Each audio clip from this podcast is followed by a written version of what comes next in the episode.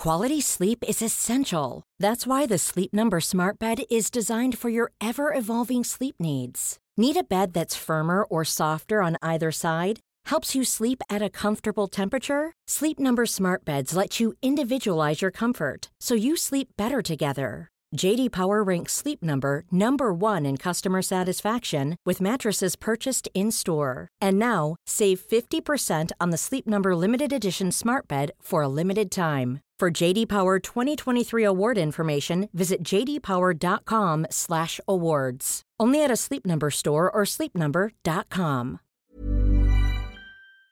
Trish, look what I've got here. I'm really excited about this. Oh. Look, It, oh, it's a perfect planet poster. it's What- a perfect Why have planet you got that? poster.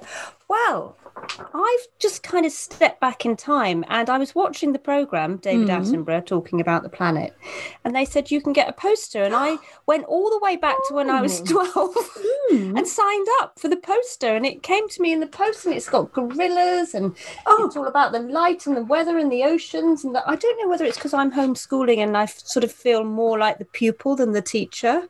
And I just Oh. thought, well, that'll come in useful. That's the most exciting thing to get in the post. Did you have it addressed to you rather than the children? Yes, I know. I didn't even send it to them. Oh. And it made me think about David Attenborough. Mm. I love him. Do you remember many funny David Attenborough moments? You tell me some because I, I can see you've got one lined I've up. got one lined up. to share. Go um, on, it's me. kind of in the theme. Well, all of David Attenborough's Mm. programs are about mating, really, they? Mm, yes. Yes. And there's a really brilliant clip of him on YouTube doing the voiceover on Graham Norton. It's a tortoise mating a croc. A croc. No, shoe. it's not. It It's is, and he does the voiceover, and it's so Oh. so funny. Oh, that's a Yes, thing Trish. that actually happened. Yeah, Oh gosh, right. Well, that's you not going how. I feel about Crocs, don't you? Well, I know. Well, we're not going to be. Oh, hang on. You mean a croc shoe? A Croc shoe, Oh, yes. A crocodile. no, a Croc shoe. Oh my god. Oh, right. Okay. Oh, the brain fog is bad today with this one, Mm. isn't it? Oh dear, oh dear. Welcome to Postcards from Midlife. I'm Lorraine Candy. I'm Trish Halpin, and we're on a mission to help you make the most of your magnificent midlife. We'll be tackling everything from mind and body wellness to HRT and your sex drive. Lorraine and I are here to help you have a stylish second act and answer all your midlife questions on fashion, beauty, careers, relationships, family, and as always, the challenges and joys of parenting teens. Welcome to Postcards from Midlife, where today we will be bringing you some warm, witty banter, as I like to say, and helpful hints on living a stylish, informed, and energetic midlife.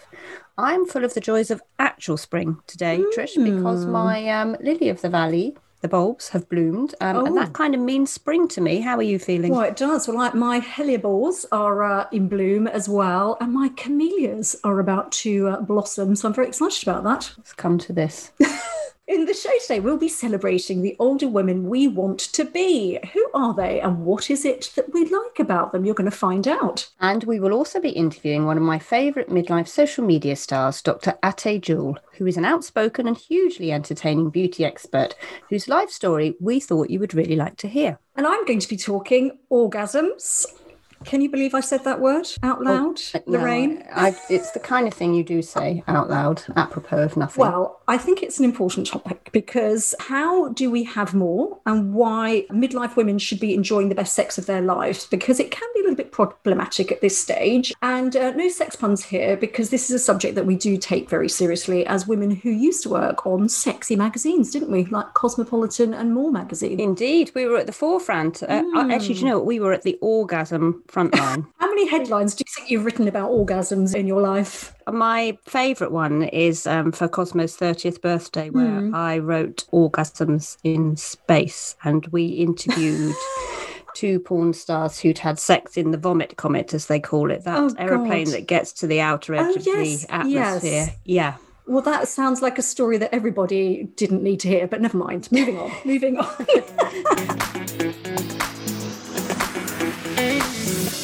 So let's get started. But first, I wanted to thank all the listeners who have viewed our new series, How to Win at Midlife, on Instagram. These are the Instagram lives we've been doing weekly. If you miss them, they are on our IGTV channel on the Postcards from Midlife Instagram. And we also post them to the Facebook group. They're really helpful. They're full of advice from experts. And if you put some questions in on the Facebook group or Instagram, then I will get those questions, and so will Trish. We'll get those questions answered. Um, and so far, we've tackled nutrition, fitness, and how to hide grey hairs. All very useful things. So, first up on today's episode is our jibber jabber section. Mm. So, this is our little chat about something in midlife that we think will matter to you. And this week, I thought we should look at some of the women who are a little bit older than us that we're really inspired by and we want to be. And sort of keep in our minds when we're mm. thinking about our future and where we want to go with that as women. Who has inspired you, Trish? Well, I think you know because I have been banging on about her, but she's um It's um, Marisa Tomei, the American actress, and I watched uh, that film, The King of Staten Island, last week because I think it's free now on Sky. But it's one of these Judd Apatow kind of directed comedy dramas, and it's a semi autobiographical account of the Saturday Night Live performer Pete Davidson, that young comedian oh, yes. covered in tattoos. And it's about him growing up in New York. And his dad actually was a firefighter, and he died during 9 11. So it's like really emotional. So it's kind of based on that. But I have to say, Marisa steals the show, playing his mother, who is this almost saintly character called Margie. And she's a widowed ER nurse, and her daughter is leaving for college, but her 24 year old son, played by Davidson, still lives in the basement getting high with his friends all day. So, he's, so she literally has the patience of a saint and she's so loving. But one day she just shoves him out of the house. He's got nowhere to go. She's just go and get on with your life. It's really funny, but it's also about a mother deciding when it's okay to start living her own life again. Yes, she's sort of all about the act. children. She's a widow. She's had to get them through the grief. And then she she kind of goes out and meets a guy and falls in love again.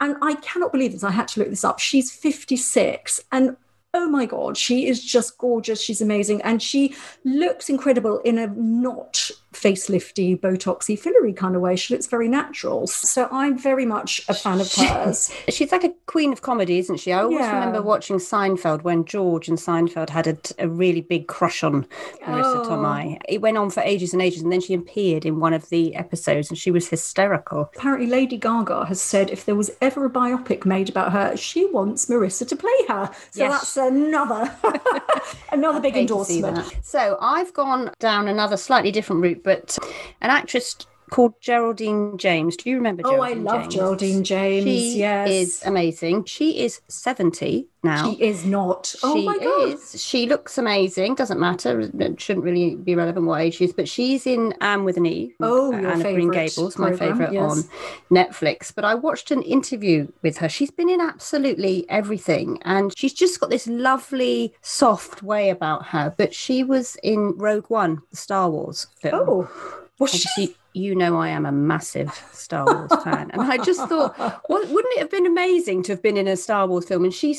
when when she was asked this question, she said, yes, it absolutely was amazing because I remember queuing at midnight to get tickets to see the first ever Star Wars oh, film, um, and then so to be offered a part, and that was quite recent, Rogue One, yeah. when she was in her sixties.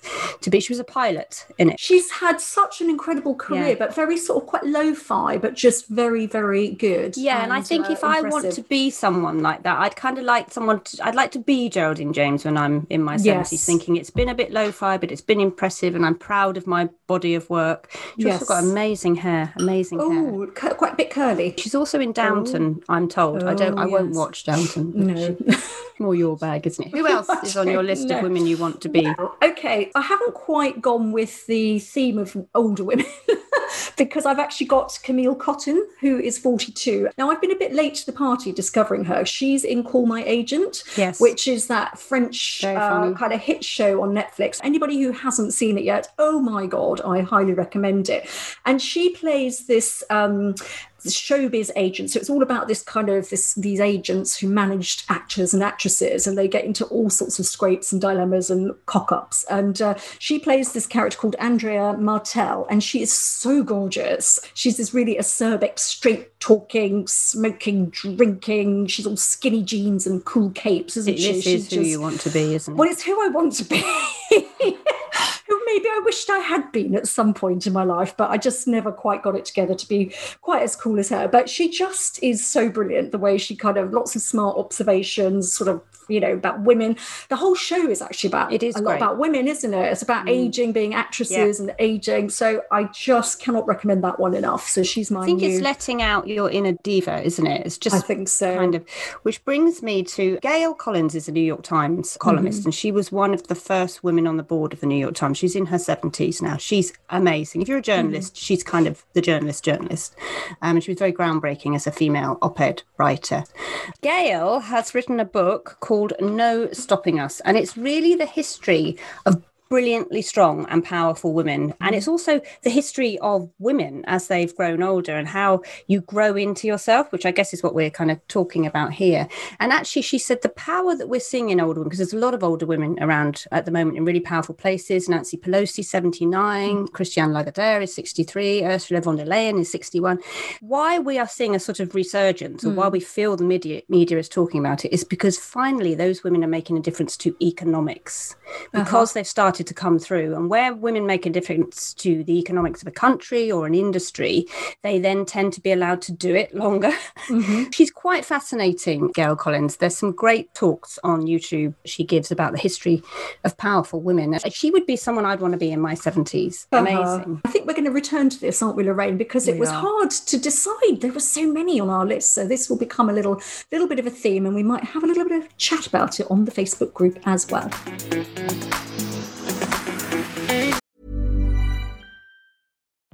Life is full of what ifs. Some awesome, like what if AI could fold your laundry? And some, well, less awesome, like what if you have unexpected medical costs?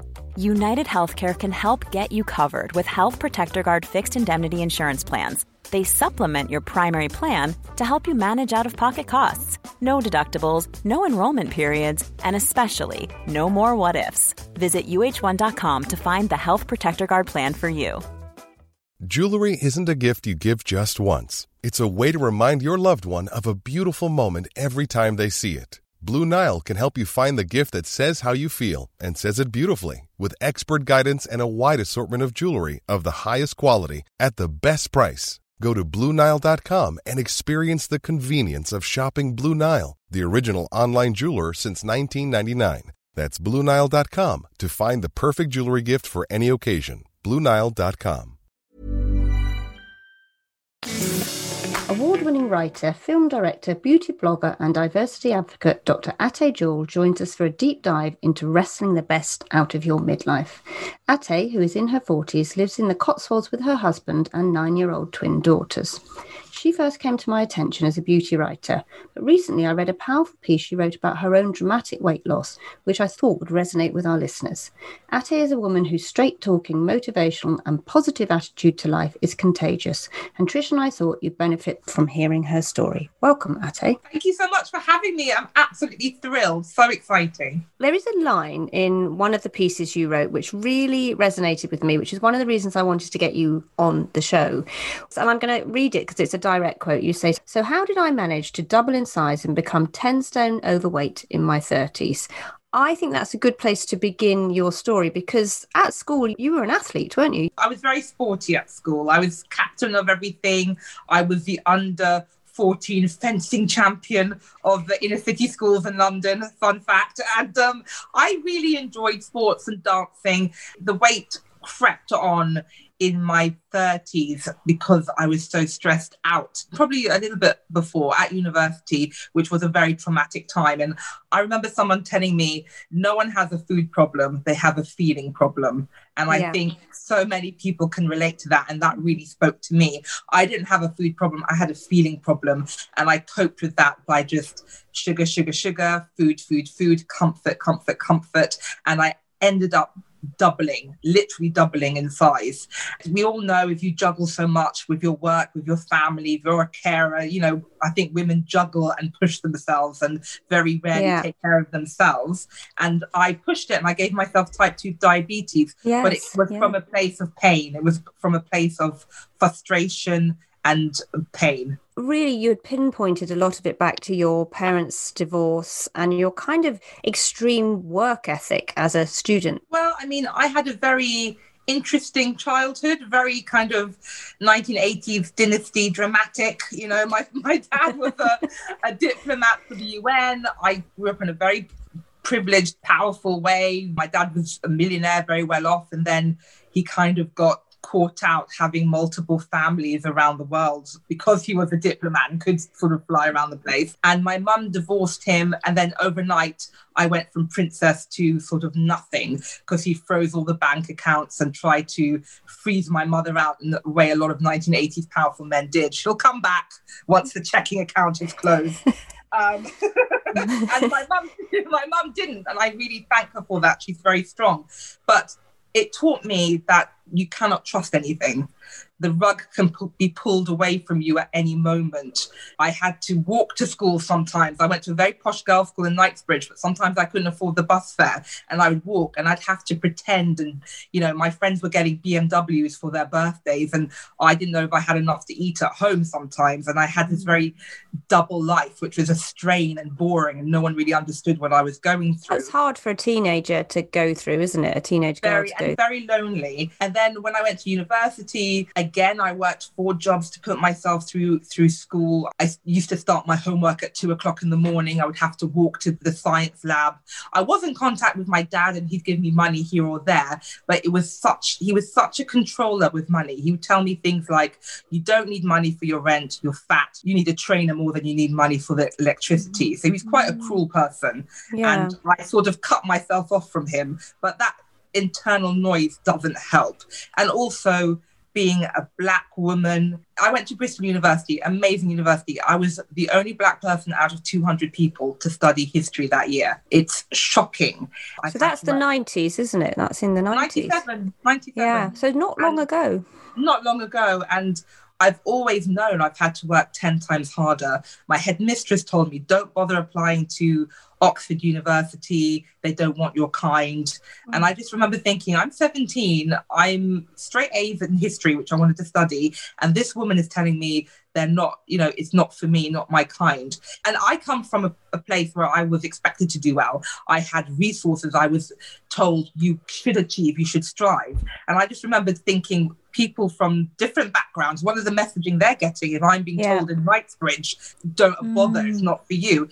For me, it lit a fire in me. I have a mm-hmm. huge FU, you know, and that drive, that's where that drive comes from. I think you can either crawl up and it can really destroy you. I know a lot of people whose mental health has been affected. My mental health has been affected by the way I've been treated, but it made me have an iron fist and drive. But there's always a price to pay, and the price was my body. And your health as well, Ateh, because you talk about type 2 diabetes. I mean, that's quite a serious thing to have, isn't it, in your 20s and 30s? Tell us about the impact of that on your lifestyle. And then also, you reversed it, which is amazing. Amazing. Yeah, I'm borderline. I'm almost there. Another stone mm. and it'll be gone.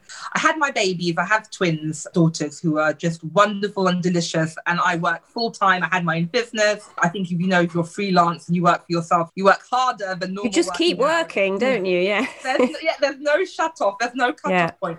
And I just was working hard and fast, burning the the candle at both ends. And I had these babies who were so delicious and looking after them and not sleeping.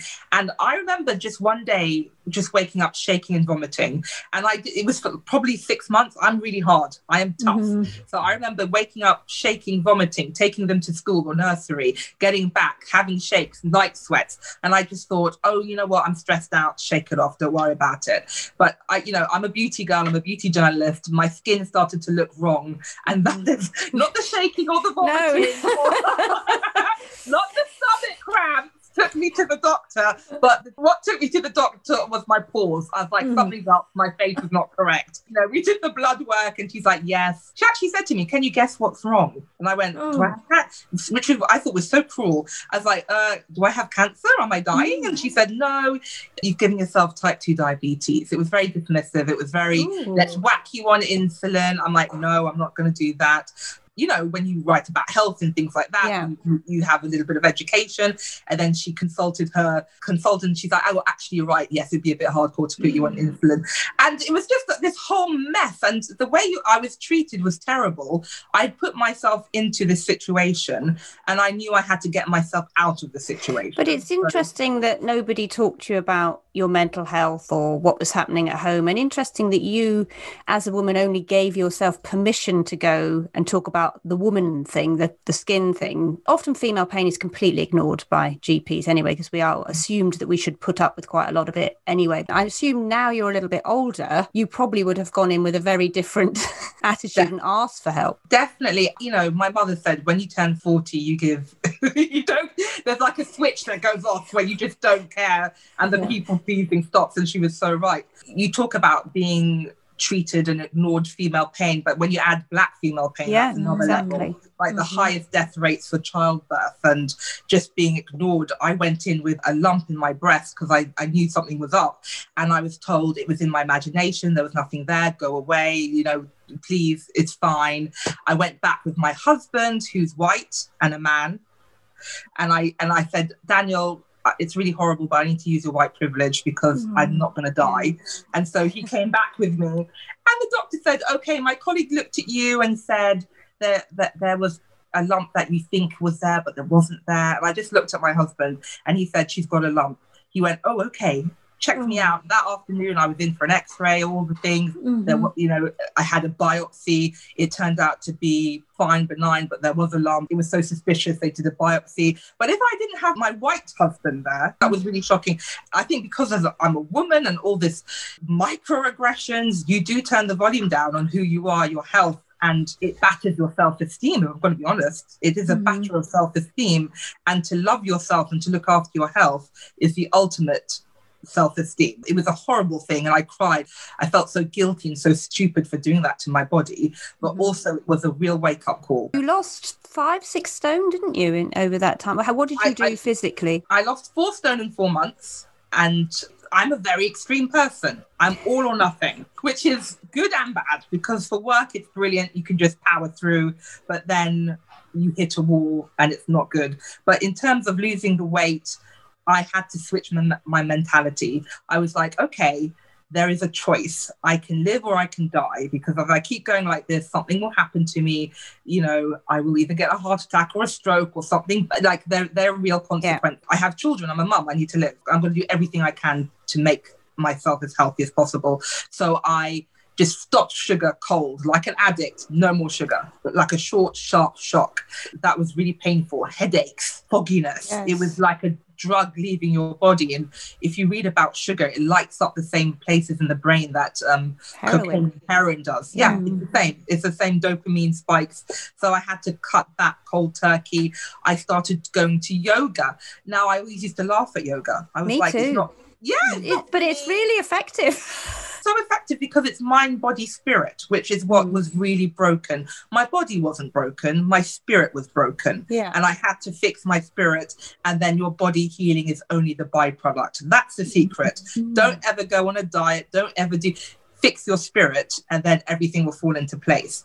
And it took a lot to walk into a studio because again, no one looks like me in yoga studios. No. There are no yoga teachers who look like me. Again, it's another triggering of like, this is not a space for you. They don't want you, just like my headmistress. Not for you, not for you, but I want to live and I know this is good for me. So, I, you know, I went to Bodyism in Notting Hill. I was blessed with lovely teachers who were very welcoming and made me feel it was a safe space. But to even walk through the door took a lot, you know? Yeah. Well, and, And, what to uh, wear and I mean, there was no active wear for me, so I literally was like in my like joggers and a Mhm. top, surrounded by twenty-one-year-old Instagrammers in like their active wear. It was and their just, it was a lot. Lululemons. yeah.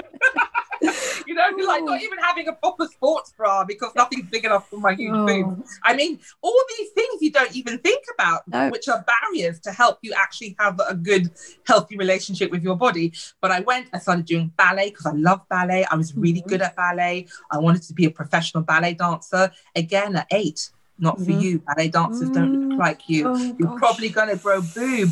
You're going to get a big bump. Don't even bother. And if I go back, all the times I've been told no, no, no, no, no.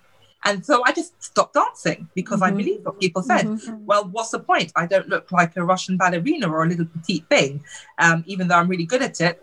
I, I literally Well, you're not off- white. That's the main Mm, thing with mm. ballet that through was those that- years. that- yeah. yeah. That's Mhm. what, what I was told. So I started dancing again with a lovely ballet dancer called Caris Scarlett, who I still dance with today. And slowly, slowly, joy comes back. Your spirit soars. All just doing all the things that made me happy. I moved to the Cotswolds. I was like, I'm out of here. I need to walk in tr- with trees. I need to be surrounded by nature. I need to forest bathe. So we moved to the countryside two years ago. Best decision I ever did. And it was about healing. And Mm. as soon as you can heal yourself, then the weight goes. You don't need to reach for that chocolate. You don't need to do that. So you were very much kind of focusing on nourishing your body, your soul, your spirit, and really, the, the, they, as you say, they all go together. As a mother of daughters, I'm very interested now to see from from you know, your parenting. What will you be doing differently, you think, with your daughters, so they don't have to go through the experiences that you have? Well, my mum is super duper glamorous, super mm-hmm. duper slim and skinny. She comes from a time where your job was to be beautiful and have Mhm. nice dinner parties. You know, she was a diplomat's wife. That was her job, and that's what she was raised to do. If I'm going to be totally honest, probably being a bit bigger was a form of rebellion. Like, I ain't going out like that. Yeah. like, you know, Yeah. you know, having to unlearn that. I was brought up watching Fasting Fridays, Hot Water and Lemon, sitting around listening to my mum's girlfriends Yeah. talking about their husbands shagging their secretaries and how scared they were, and they're going to do the Cambridge diet and the cabbage diet. So I grew up listening to all of that, and that is of its time. There's no judgment, no shade, but I just grew up going, no, thank you, and probably having quite a negative association with looking after your body equals pleasing a man Mm. equals a lack of power, which is Mhm. something I never Yeah. wanted to have. So I had to, in my late 30s, rewire that programming that looking after your body, being healthy is all about you and not about being an oppressed woman. So Mhm. that was one thing. Now, with my girls, I'm a cautionary tale. I'm like, listen to me. this is Yes. what happens when you don't respect your body, you don't respect healthy eating and healthy mm-hmm. food. And I have that thing of when they were two, they and they would say things like, Mama, how come you're eating chocolate cake and we're having hummus and carrots? I'm like, eat the hummus, eat the hummus. Well that's the that's the confusing thing isn't it? I think gen x parents it's we come from a background where it was talked about a lot more perhaps than i talk about it Mm. at home dieting and bodies and you know particularly amongst women. So i guess you've had to reverse how you talk to your kids haven't you? Because they've watched you change shape in a way as you've got older. Yeah, and also just I don't want them to have those hang-ups. They're nine, and one of my girls came back saying, "Oh, someone was talking about being skinny, and you can only be an Instagrammer if you're super skinny." And I was like, "Oh my god, the noise has started already in this kind of body." Fascist self-loathing nonsense and oh it's just so sad that they're exposed to it already and they're questioning themselves. And my girls are mixed heritage. One of them was like mummy am i fat? Am i thick? I'm like you have an african i'm you're west i'm west african. My husband is you know i call him the viking. He looks like a viking. And we just found out he's 3% norwegian you know british germanic. And i said you are going to have a different body type to mm-hmm. you know you are you are different you are built different. You are completely healthy you're the right body weight you're the right shape and everything is healthy but your shape is different. And that is also something to mm-hmm. unlearn. What is healthy? I'm nigerian. I'm never going to be a size 6 you mm-hmm. know my, when i was a size 10 I was a size 8, 10 when I was a, you know, 19, my hot girl weight. I was still 11 stone. Yeah. 11 stone to someone is morbidly obese, but I'm getting into Karen Millen size 8 clothes. You Yeah. know, remember Yeah. Karen Millen back in the day? Oh, do yeah. They were cut so small. Um, an 11 stone for me was a size 8 but with- so all like these numbers and these beauty standards are ridiculous are you Mm. healthy are you strong Mm. are you sleeping is your body nourished? This this is what i'm telling my children. Do you love yourself? Are you interesting? Are you clever? This is more important than your calorie count for the day. All three of us have been involved in the beauty industry to a certain extent because we're, we're journalists. You, you've you're a beauty writer. Do you think it's getting better the beauty world in terms of inclusivity across the board acceptance. We talk a lot about you know the whole anti-aging. It's not about anti-aging it's about aging well it's about aging better. What what are your views on where the beauty industry is sitting right now? I think Black Lives Matters was a massive wake up Mm. call for the world, especially our industry. I think it, you know we've all taken a good hard look at ourselves and the beauty, and it's that thing of not being malicious, but no one looked like me. I've been in the industry for twenty years. I'd go to a beauty launch, you know, and I, let alone having a brunette, no one looked like me, you know. Mm. And without being malicious, how can you talk to the room and talk to society when there's only one beauty standard, which Mhm. everyone looks like? So that is difficult. And I think people recognize that the more diverse, the more you could, the more you see different body shapes, different sizes. I think it's healthier for everybody, you know? Well, it's So, like, better for business as well, isn't it? It's Fenty sell all the shades they produce. It's not like they only sell the lighter shades that they produce. Their massive range sells all of it. So we talked to Bobbi Brown about this, didn't we? The Mm, bigger yeah. the range, they it's not like they don't sell. I look at the way the beauty industry has handled diversity in the same way as sexism. Now, women have only had the vote for 100 years. Does that mean that 100 years ago, women were not capable of taking charge of their money, of their families, of working, of picking a suitable candidate to govern this country? No, it has never been about that. It's about power, oppression, it's other things at work. Now, if you have shades which people want to buy, will you make lots of money? Yes. As you said, Fenty Beauty, 100 million of media uh, value in the first Yeah. month of, of, of uh, launching. And everyone else was like, oh, it's more than that. It's about power, oppression, knowing your place, not for you, which I've had all my life told to me. And I think now people are a bit fed up of it. Black Lives Matters has woken everybody up to realizing the imbalances we have. And it's really important that everyone is recognized, everyone is seen, and there are all different types of beauty and health. My healthy body weight is not someone else's healthy mm-hmm. body weight because I'm built differently, and that's okay. Mm-hmm. And you know, I think also it started to realize that older women are not invisible, that there isn't a uh-huh. cut-off age. I think that's getting better, although I think what also is happening is is older women are being taken advantage of. They're a slightly wealthier demographic, mm. and they're being sold things that ju- is just simply not true. What's being offered? Do you, have you encountered that in terms of ageism in the industry? Because you know about all the products as they come out, don't you? Yeah, that is such a huge thing. It's as if your sell by date is the minute you hit menopause or something, and then Yeah. it's like goodbye, thank you so much, it's been wonderful.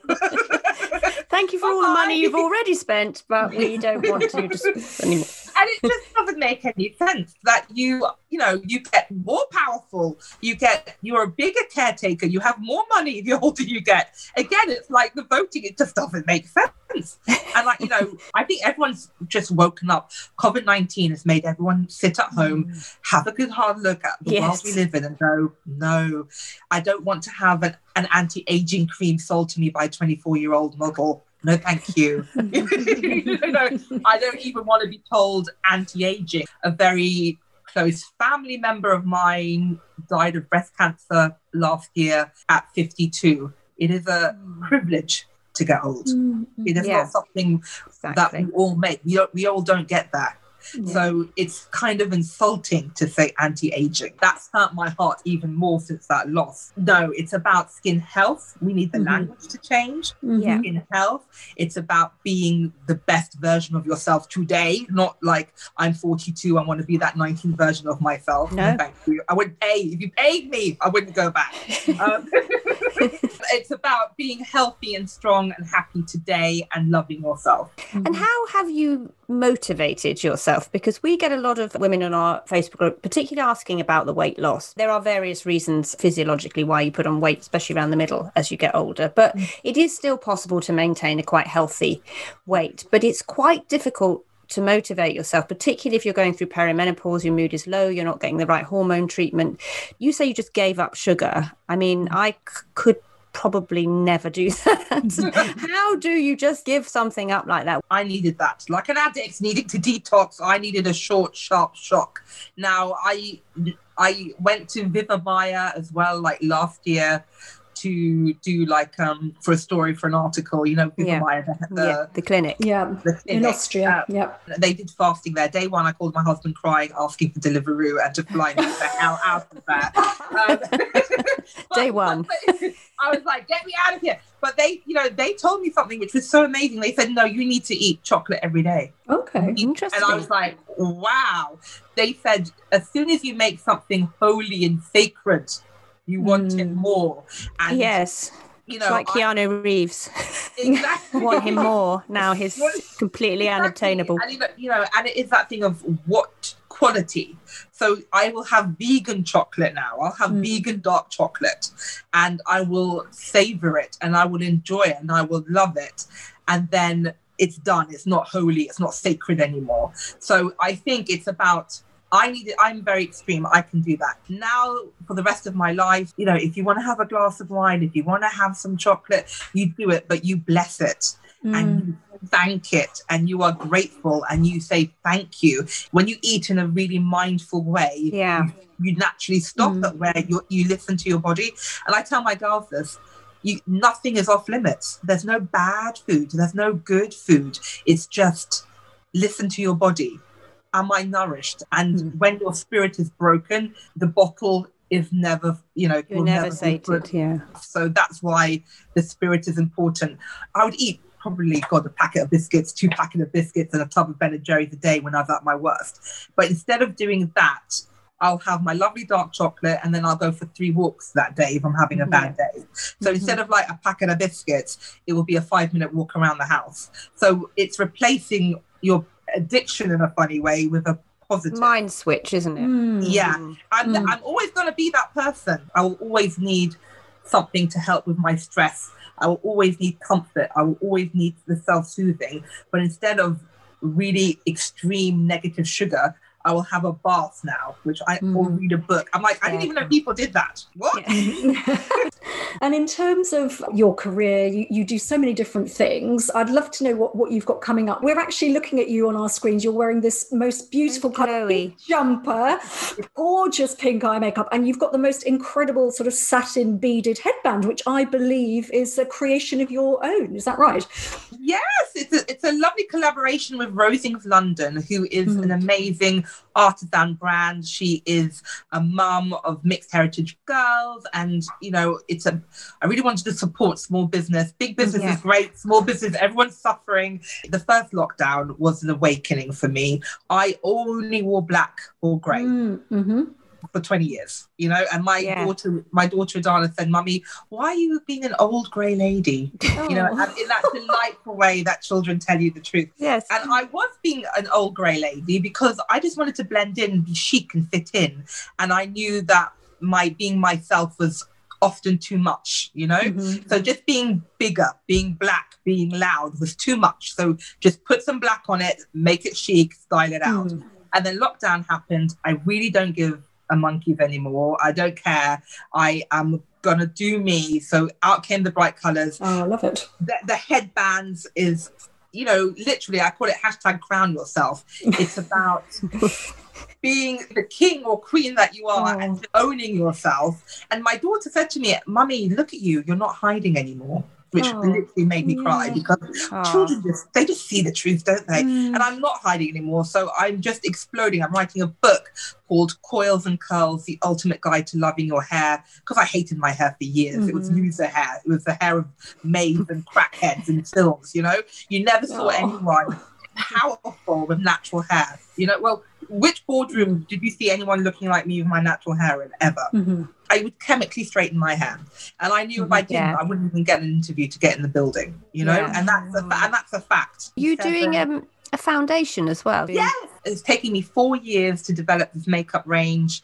I've had so many chemists say, no, people with dark skin don't want to glow, they want to be matte. And I'm like, mm. okay, great. Thank you for telling me that, what I want. Really appreciated. Can you make oh, it glow, please? Uh, it's been such a oh, it's like exhausting it is exhausting. So I've gone. It's taken me four years to get this point.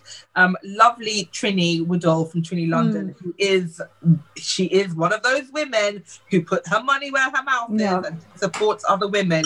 She opened her contacts book and um, like literally hooked me up with an amazing factory. So mm-hmm. finally, after four years of no, no, no, I'm developing a foundation for like, darker skin tones, all those in between shades that mm-hmm. look, they get overlooked. Yeah. And I will eventually expand, but I'm just going where the need is. Lip balm, a blush called FU Fuchsia, because when I was 15 on a beauty counter, I was told black girls don't wear pink and oh. black girls don't do blush. So Karen Hirons, another ally in Love. Oh yes, friends, yeah. Her, her skin freak said you should call it FU Fuchsia. so, so that's being created now. So um, I'm starting. I don't want to call it a charity. It's an education foundation, a fighting fund to help Black students and mixed heritage students in higher education because mm. no one should go through what I went through. Mm. I remember walking to that yeah. computer lab and thinking I might get raped tonight. I've got to suck it up because I can't fail.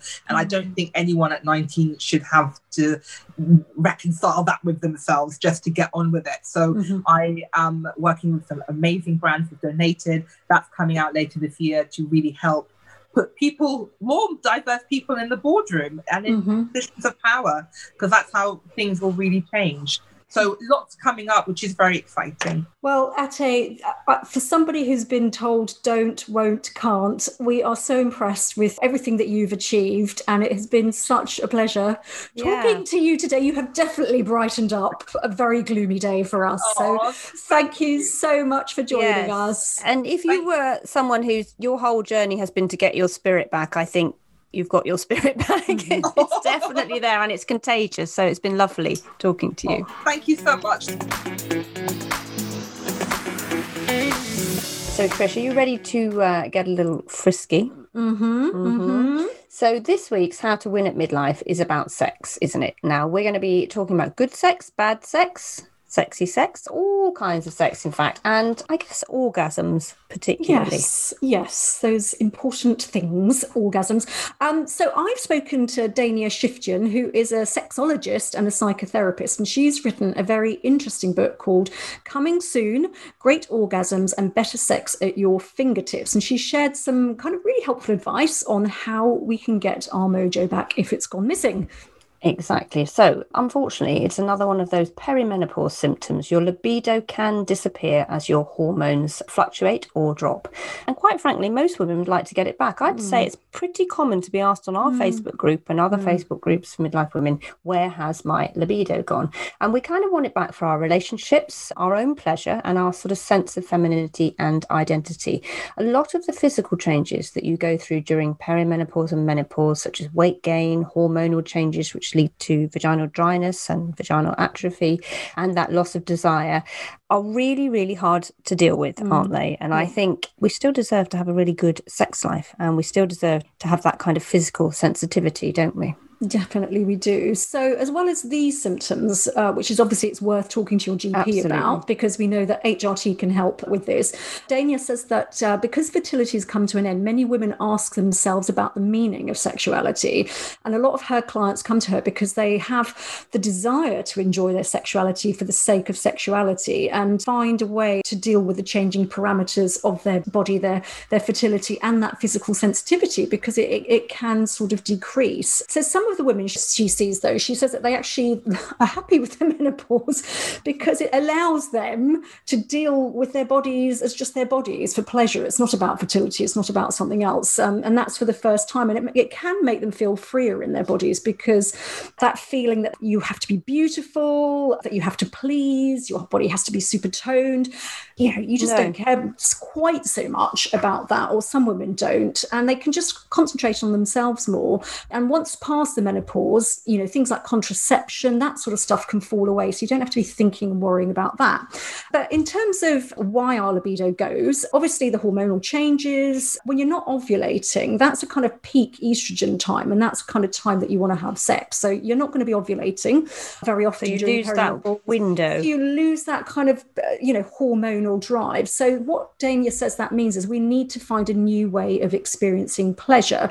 So uh, she talks about trying to perceive uh, touch, every single touch, and to learn a, a, slower, more pleasurable sexuality rather than a let's get on it kind of, you know, touching your own body as well. You mean, don't you? Yeah, touching your body. Yeah, so learning sort of through physical sensations again. And she says that obviously feeling comfortable in your body is a precondition for, for feeling true pleasure. So if your confidence has taken a hit due to weight gain or the aging process, she says just stop looking in the mirror and discover your body through touch in fact. So when you're sort of putting on your you know your body lotion in the morning focus on kind of the sensations that you're feeling and not what you're seeing. And you know certain areas might feel softer certain areas might feel warmer. So it's that trying to get in tune with the kind of physical um, touch of your body. Another simple exercise that she is recommending is that uh, when you're in the shower every day yeah. just you know have a little feel down there and just see how it's feeling without the expectation expectation of arousal. So it's just getting intimate with your body and getting yeah. to know all those areas of your body that you you might not have done so much of. Um, in terms of long term relationships, obviously couples do get lazier and lazier over time, and um, and we kind of sort of lose things from our sexual repertoire, or we just get into the same kind of all right, it's it's it's Saturday, so it must be that position yeah. type of thing. Um,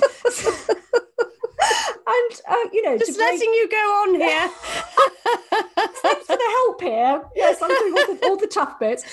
She says you can break out of this spiral. You've got to kind of have some courage here. You've got to kind of have the courage to explore your own limits and try something that you might enjoy, even at the the risk of your partner maybe not being quite so into it. But you know, you can get a little bit shy sometimes with your partner when you've known them for a long if time. If you watch Esther Perel, mm. she has a lot. It's more she looks upon it as a new erotic life as opposed mm. to hmm. sex because sex is so tied up with so many physical things i think mm-hmm. for this generation of women so she's quite good on how to bring that back into mm-hmm. your life. I think it's worth googling her and her talks yes, as well, isn't yeah, it? Yeah, exactly. She's an American psychotherapist, yes, isn't she? Is. Yeah, relationship psychotherapist. Yeah. For long-term relationships, she says you need to kind of relearn how to look at your partner and see them through those rose-colored glasses and stop focusing on everything the other person doesn't do well, which is a bit of a trap we fall into. Because when we do that, we re- suppress the positive, beautiful things in the relationship. So we need to learn to look at our partner with different eyes so that we can fall in love with them. And I think you mentioned this on a previous podcast, Lorraine, with um, another relationship psycho about looking at them differently.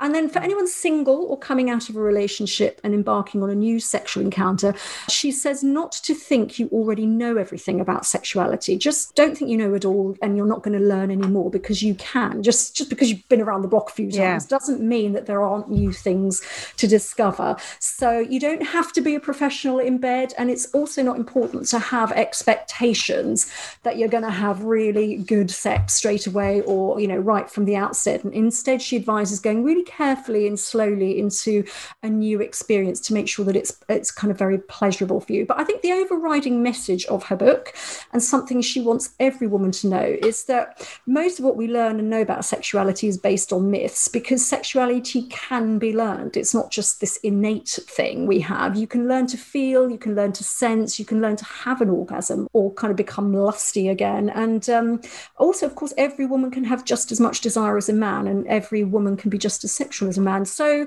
we have the freedom to decide to invest in our sexuality if we want to, is her message. So that's that that's is a good, very good message. I'll tell yeah. you who else is very good on this, mm-hmm. particularly around sexuality if you are single and not in a relationship, mm-hmm. is Meg Matthews. So have a look at her website. She actually recommends sex toys, might be useful for women actually, Lily Allen has just lo- uh, launched a has.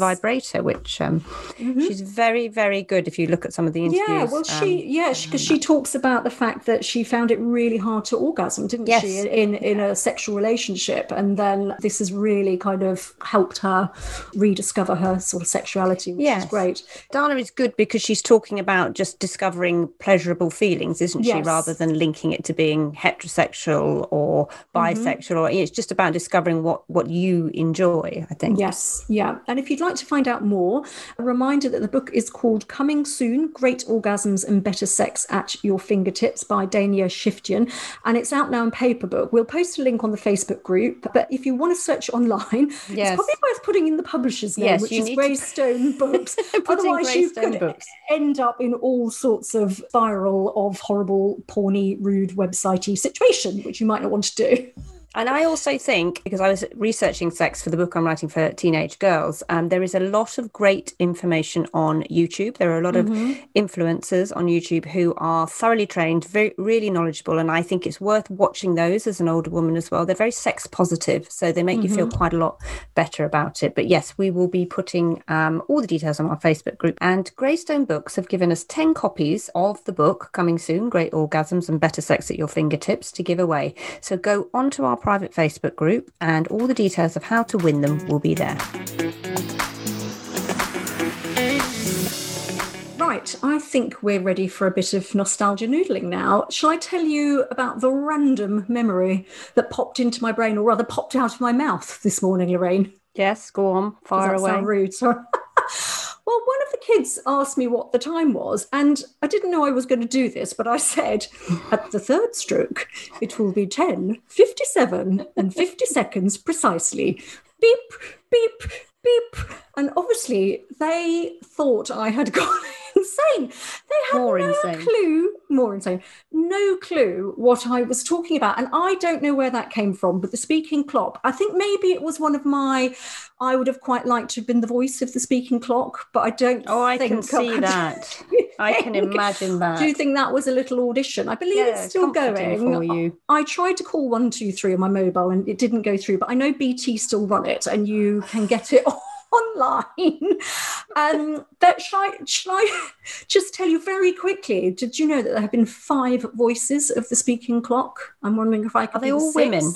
Uh, no, they're not actually. They're three three women, two men, and the very first woman was called Ethel Jane Cain, and she did it from 1936 to 1963. And the one that we'll probably know is a woman called Pat Simmons, who did it until 1985. So that was probably more our Oh, era of pop into the phone box and. Do you remember time phoning it and pretending mm. you were on the phone Yes, when your parents were definitely. there just to annoy them yes, exactly. Chatting so that you could listening. wait for your friend to ring you, but you had to stand by the someone would say, I'll call you this evening at eight o'clock, but you had to stand by the phone. Yeah. Then I would just quickly pick it up.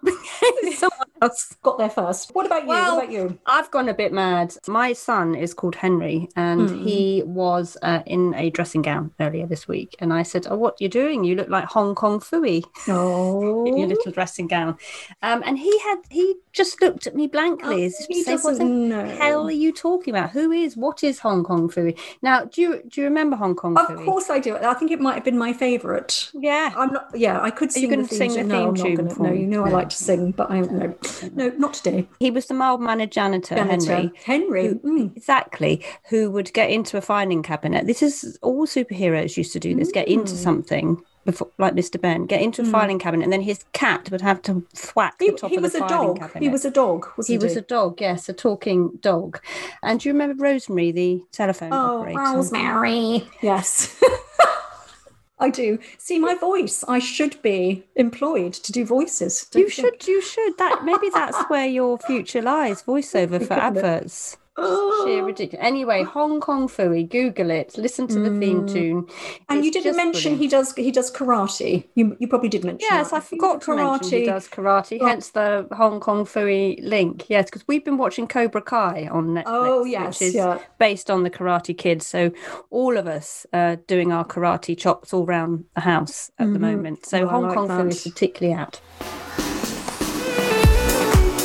Well, that brings us to the end of another episode of Postcards from Midlife. Thanks for listening. If you enjoyed it, please tell your friends and all the midlife women you know. And remember to subscribe and download on your podcast provider. And if you could, we'd love it if you could rate and review us too. Yes, and don't forget to join us and our community on our private Facebook group or our Instagram both called Postcards from Midlife, or you can email us at hello at postcardsfrommidlife.com. Goodbye. Bye.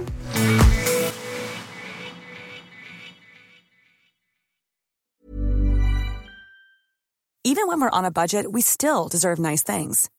Quince is a place to scoop up stunning high end goods for 50 to 80% less than similar brands.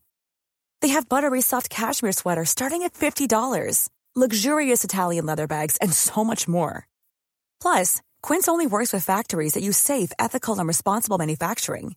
Get the high-end goods you'll love without the high price tag with Quince. Go to quince.com/style for free shipping and 365-day returns.